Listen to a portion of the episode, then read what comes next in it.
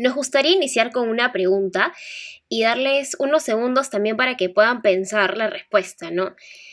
¿Alguna vez te has preguntado por qué quieres ser feliz?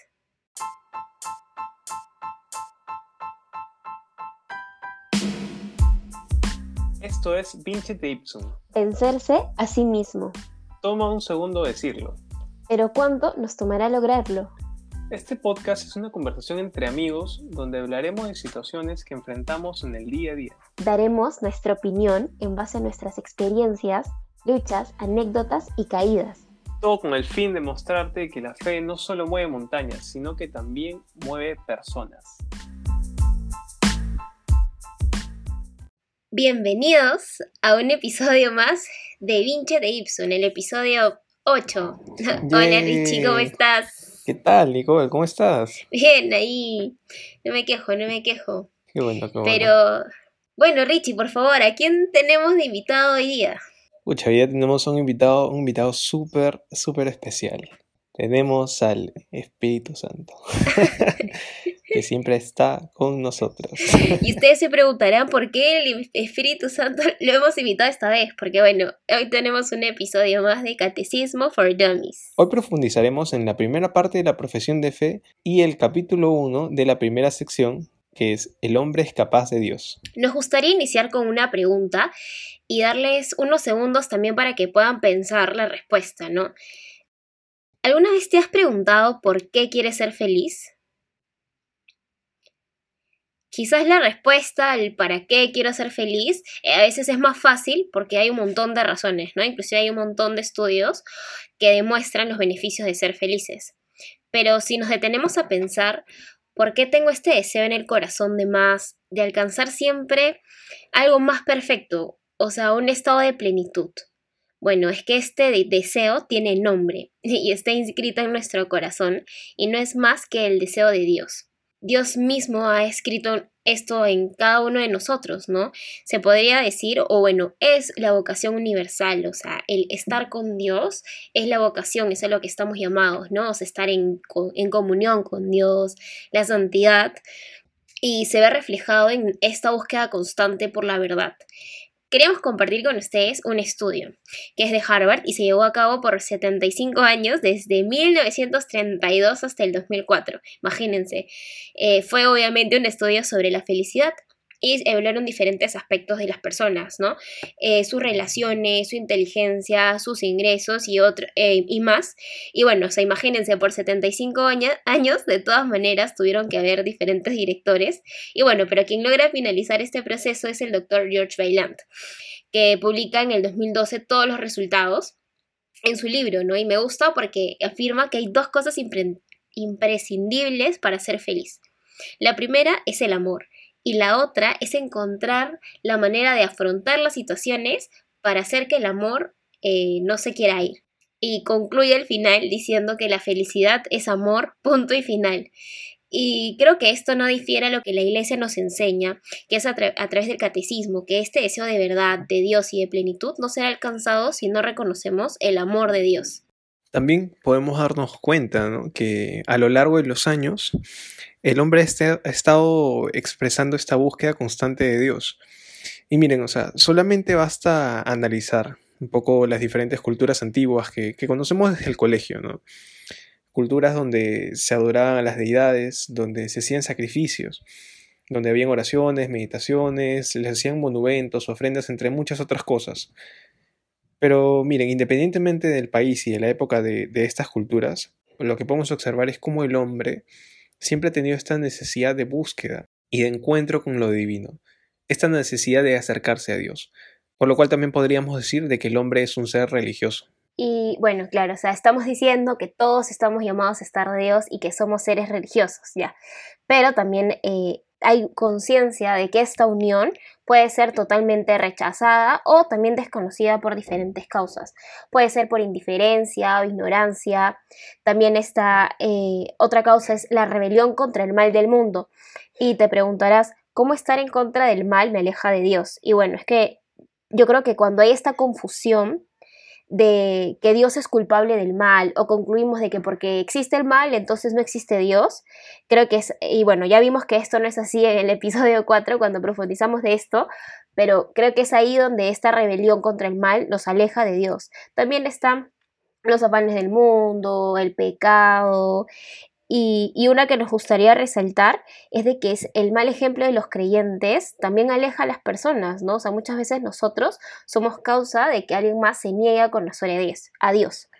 Pero bueno, a pesar de que nosotros nos alejamos, Dios nunca deja de llamar, porque bueno, siempre es tan misericordioso, ¿no? Y quiere que seamos felices. Y es por eso que puso este deseo de buscarlo, ¿no? Para poder encontrar la felicidad. Eh, pero también sabemos de que una relación es de dos. Y el catecismo es por eso que nos invita y nos, nos dice que esta relación también requiere un esfuerzo de nuestra parte, requiere de nuestra inteligencia, de la voluntad recta y también de el testimonio de otros para que nos enseñen. Y ojo, o sea, e, este esfuerzo tiene que ser de nosotros de buscar otras personas también que nos enseñen, pero también nosotros ser esos otros para poder enseñar. Bueno, ahora hablemos de las vías del acceso al conocimiento de Dios. O sea, ¿qué caminos tomó el hombre para poder acercarse a Dios? En lo que el hombre busca conocer y amar a Dios, descubre dos vías, que no necesariamente prueban la existencia de Dios, pero sí son argumentos convergentes, es decir, que son argumentos que en algún punto coinciden.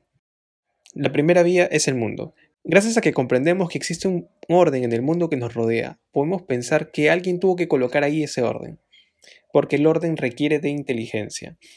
Y por eso es que tuvo que ser alguien que lo colocó ahí desde un principio y no algo.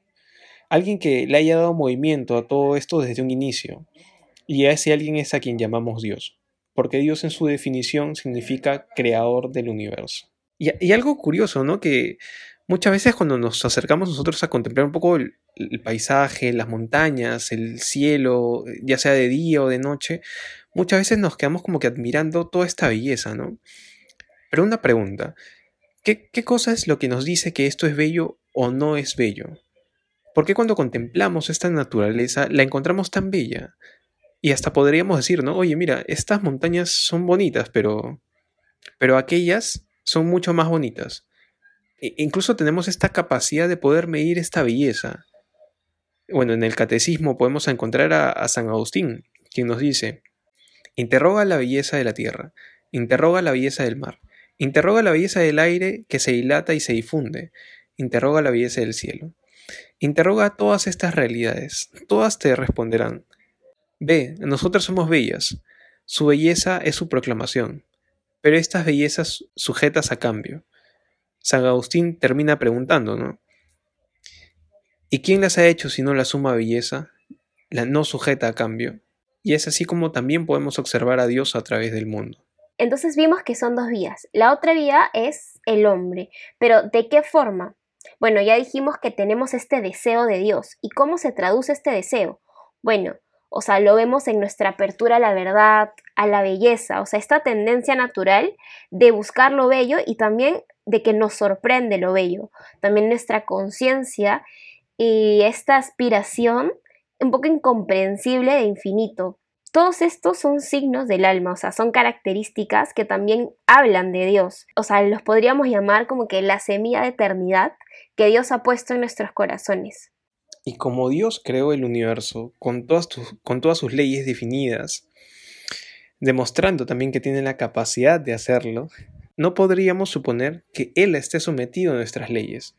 Somos nosotros, su creación, quienes participamos en la existencia, quienes participamos en Él.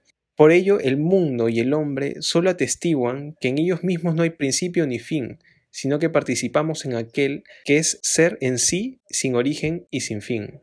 Nuestras capacidades nos permiten conocer a Dios y Él también nos da la gracia y la fe con la cual podemos acoger la revelación que Él tiene para nosotros, ¿no? ¿Y por qué acoger? Porque es aceptar esta revelación en nuestra vida. Y sí, tenemos la capacidad y nos da la fe, pero es importante recalcar que la fe nos opone la razón. Y esto es algo que la iglesia también eh, resalta mucho en esta parte del catecismo, ¿no? O sea, la iglesia nos enseña que Dios es principio y fin. como ya le hemos mencionado. Y es a través de la razón, a partir de las, de las cosas creadas, o sea, viendo la creación, es que podemos conocerlo con, certeza. Entonces ya, de nuevo, si todos tenemos esta capacidad, entonces ¿por qué no todos eh, podemos conocer a Dios? Bueno, Pío XII nos decía que como hombres experimentamos muchas dificultades dentro de la razón para conocer a Dios porque estas verdades sobrepasan el orden de las cosas sensibles, o sea, de las cosas que percibimos con nuestros sentidos, ¿no? O sea, lo que vemos, podría ser. Y estas dificultades de nuestro espíritu eh, son o provienen de los sentidos, de nuestra imaginación y los malos deseos.